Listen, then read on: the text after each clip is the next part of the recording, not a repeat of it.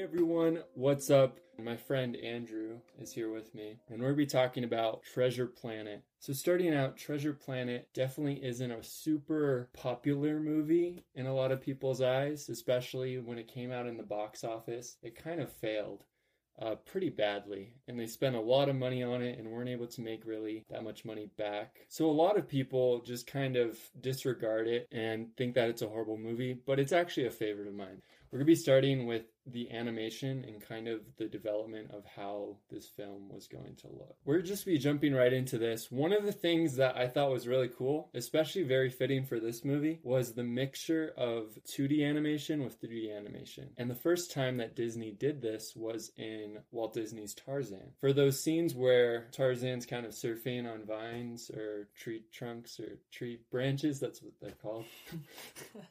they made a system called Deep Canvas, and it was able to kind of layer that 3D form and 2D animation over that. So it's really cool. But with Treasure Planet, they went a little bit deeper into that and made 3D sets so they could set up the camera wherever they want. Something that's really cool about this 3D sets is that they could put the camera wherever they want and they didn't have to go through drawing backgrounds again and again and again. They could figure out how they want this scene to feel, how they want the camera to move. It was almost like recording a live action movie, which is really cool. So, how much experience do you have in animation? I've done some 3D animation in Maya. I've done like a spaceship animation flying through like a canyon. So very stationary but moving on a path, so like motion paths. Okay. And then also in Maya I did an idling animation, just using like a Legend of Zelda Breath of the Wild model and you're just kind of breathing. Mm-hmm. So that was pretty cool. And then I've done a lot of stuff in traditional like 2D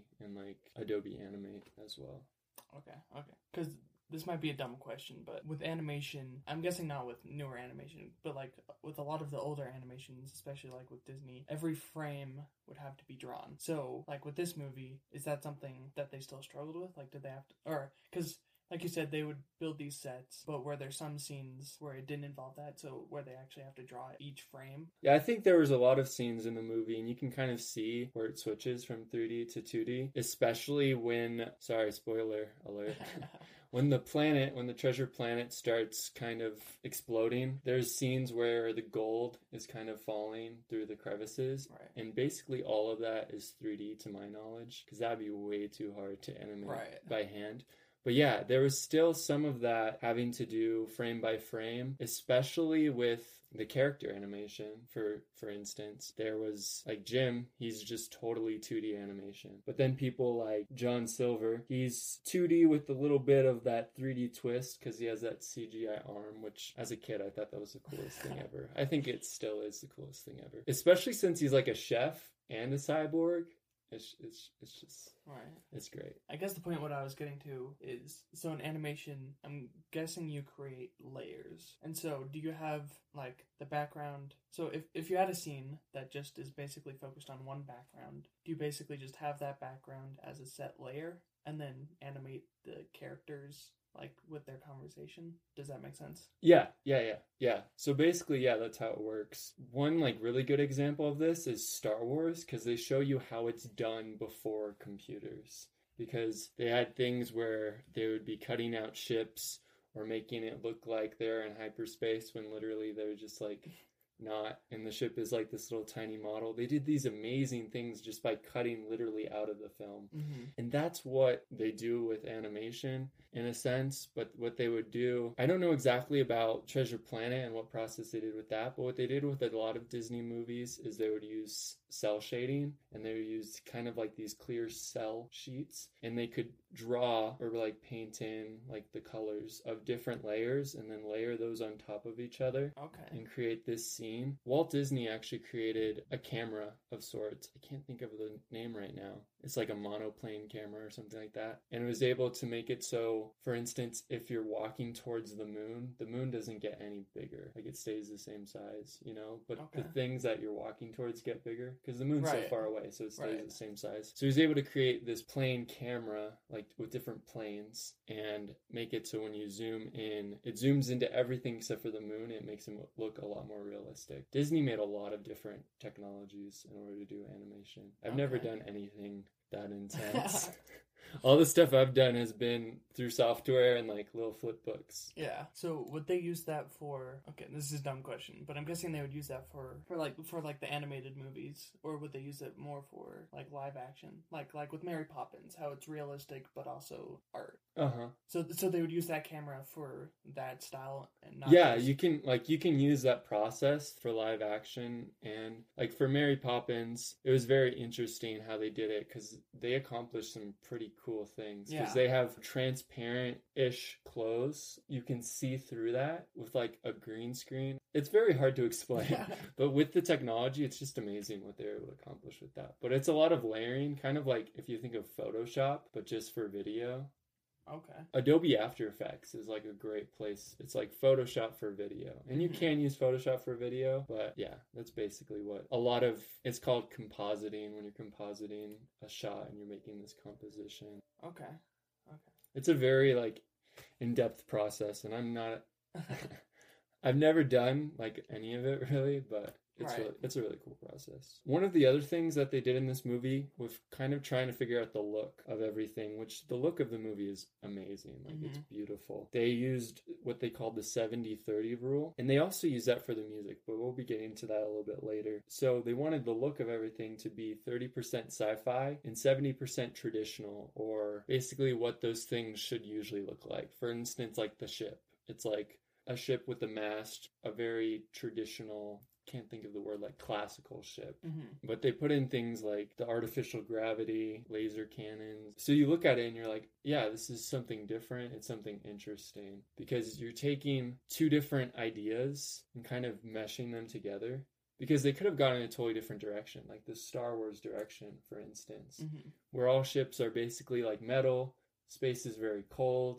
A lot of that is taken out of the equation and it makes it very amazing Mm-hmm. and, And fantastical, I guess. And uh, what I was gonna say is, I think what also helps with the idea of space not being as cold is the artistic style. Because when you when you watch it, um, there's a lot of vibrant colors and like blue sky, and even the like the animals and creatures that they involve. Like you can see like these space whales just flying through, and you're like, that's pretty cool. yeah, the space whales are super cool. And I think it's really interesting that they went that direction because, like you said, they were mixing two of these ideas together, and one being sci-fi, but one being realistic. Yeah, no, like I think something that they did really cool is they showed kind of scientific phenomenons and stuff because they went into like that comet or meteorite or whatever when they were in that like really icy. So there's a moment in the movie where Jim and the captain John Silver go on the little ship and they go on their own little adventure Mhm. together just off on their own and they ride behind like the tail of this comet and you they're in this ice shower and I and it plays like the super cool I think it's when it's playing I'm still here and it's just this really cool like montage of his life now and his life before I think I don't know what I'm saying but yeah it's it's pretty cool no that's good that's really good. Okay. Something else that people don't realize is how much work these animators did.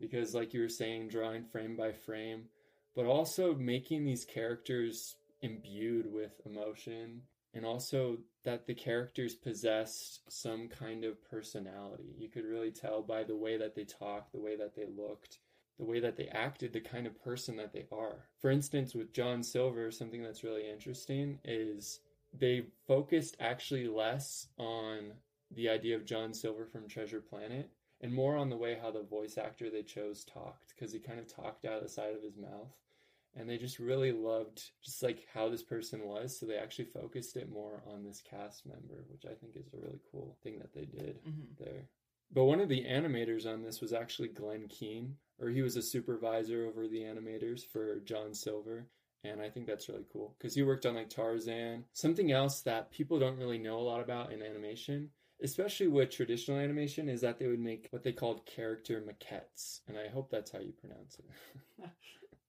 but basically, what they are is the little action figures or these little models that sculpt character sculptors would sculpt. And you could see the proportions of the character, how tall they are, how lean they are, maybe their face a little bit. And you could look at that and animators could look at that and draw the character from that and make sure that they're focusing on making him look the same and staying on model. Because if he didn't stay on model, I've animated before, and when something doesn't stay on model, it's like, oh wow, his hand's a lot bigger at the end of this than it was at the beginning, and it just doesn't look very professional. So that's one thing that they used And to help with that. and coming from a, a film perspective, there's so there's tons of people, tons of animators, each animating potentially the same scene. And so if you have someone mess up, it's gonna look super wonky and it's just gonna take the, the viewer out of the experience. And especially with when you're dealing with like humans, people recognize the deformalities. I'm not sure if that's the correct word. When something's wrong, the brain realizes it. And that's when we start reaching into like the uncanny valley, which you probably don't come across when it comes to animating, like especially at this style. But yeah, when people recognize, and they might not be able to mes- necessarily point it out, but like the brain realizes it, just disconnects the viewer from what's going on. Yeah. And I think that's something that you brought up that was really cool is that experience. And I think this movie really, if you give it a chance, it is an experience. You really get involved in this world, involved in these characters and their lives. They made it so much more than what the book was. Or I'm not saying the book is bad. The book is amazing. And I've read, I haven't read the whole book. I'm sorry. Um, but the parts that I've read, they're amazing. And I've always loved the story of Treasure Island. And they brought it into this whole new world and this whole new realm and this whole new experience. And I think it's really cool. So, those are some good points. Thanks, guys, for joining us again today. And we'll see you guys later. Bye.